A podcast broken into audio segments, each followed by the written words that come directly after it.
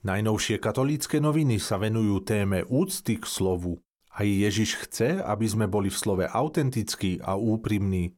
Na počiatku bolo slovo a slovo bolo u Boha a to slovo bolo Boh. Týmto veršom sa začína prolog k Evanieliu podľa Jána.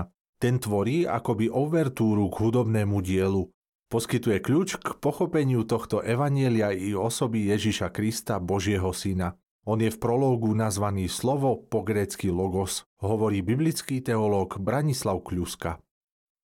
Rozprávajú sa s norským spisovateľom Jonom Fosem, ktorý si nedávno prevzal Nobelovú cenu za literatúru. Keď Jon Fosse dostal list od pápeža Františka s blahoželaním k získaniu Nobelovej ceny a osobitným požehnaním, bol vraj veľmi šťastný. Jeho literatúra plná mora, lásky, ale aj smrti, v ktorej necháva bezmocným a úbohým narásť krídla, tak získala ďalšie ocenenie. Som veľmi šťastný, že som získal Nobelovú cenu za literatúru. Je to najvyššie uznanie, aké môže autor získať a potom, čo som celý život písal po napísaní a vydaní mnohých diel, to pre mňa znamená pocit, že to nebolo nadarmo. Benediktínsky mních Michal Mária Kukuča píše o tom, že Boh nám chce dať oveľa viac, ako tušíme. Musíme si však nájsť čas na modlitbu, ktorá vytvára vzťah s Bohom a je tiež kresťanskou verziou cvičenia v čnosti. So slovom každý deň pracuje básnik, publicista a redaktor Radislav Kendera. Bázeň a úcta k písanému či vyslovenému slovu, ľudskému i božiemu, sú jeho charakteristickými črtami. Moje prvé kroky k žurnalistike a prvé dotyky s písaným slovom formoval spisovateľ a publicista básnik Ivan Laučík, hovorí básnik. Spomínajú si aj na arcibiskupa Jana Bukovského očami veľvyslanca Slovenskej republiky v Rusku Ľubomíra Reháka. Hneď prvé stretnutie bolo veľmi srdečné, jeho správanie bolo milé a príjemné. Svoju pozitívnu náladu prenášal i na ľudí, s ktorými sa stretol. Aj po dlhých desaťročiach života v zahraničí stále hovoril krásnou slovenčinou, sem tam okorenenou záhoráckým nárečím.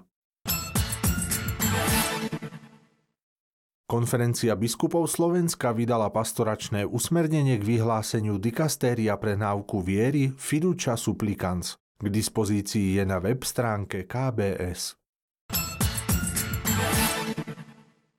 Obálka čitateľa pristaví pri svetom Jánovi Pavlovi II. Tento poľský pápež viedol církev na prelome tisícročí aj v telesnej slabosti. Počas tohto prelomu opakovane vyzýval k obráteniu a kajaniu sa za hriechy celej Kristovej nevesty. Viac o vyznaní tejto mea culpa cirkvi sa dočítate v téme tohto čísla.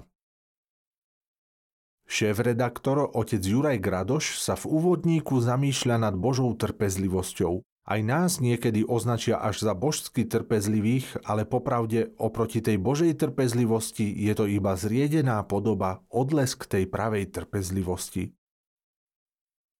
Svetý otec František v katechéze o horlivosti po príklade apoštola Pavla rozvíja druhý príklad mučeníkov svetkov viery.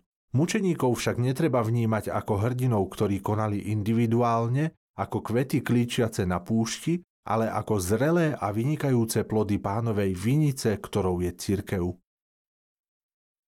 Vladyka Cyril Vasil rozvíja skutok milosrdenstva navštevovať chorých o osobnú skúsenosť z Ríma, v ktorom navštívil chorého cudzinca, nechuťou i obavami z jazykovej bariéry, avšak na záver si porozumeli jazykom lásky a služby blížnemu.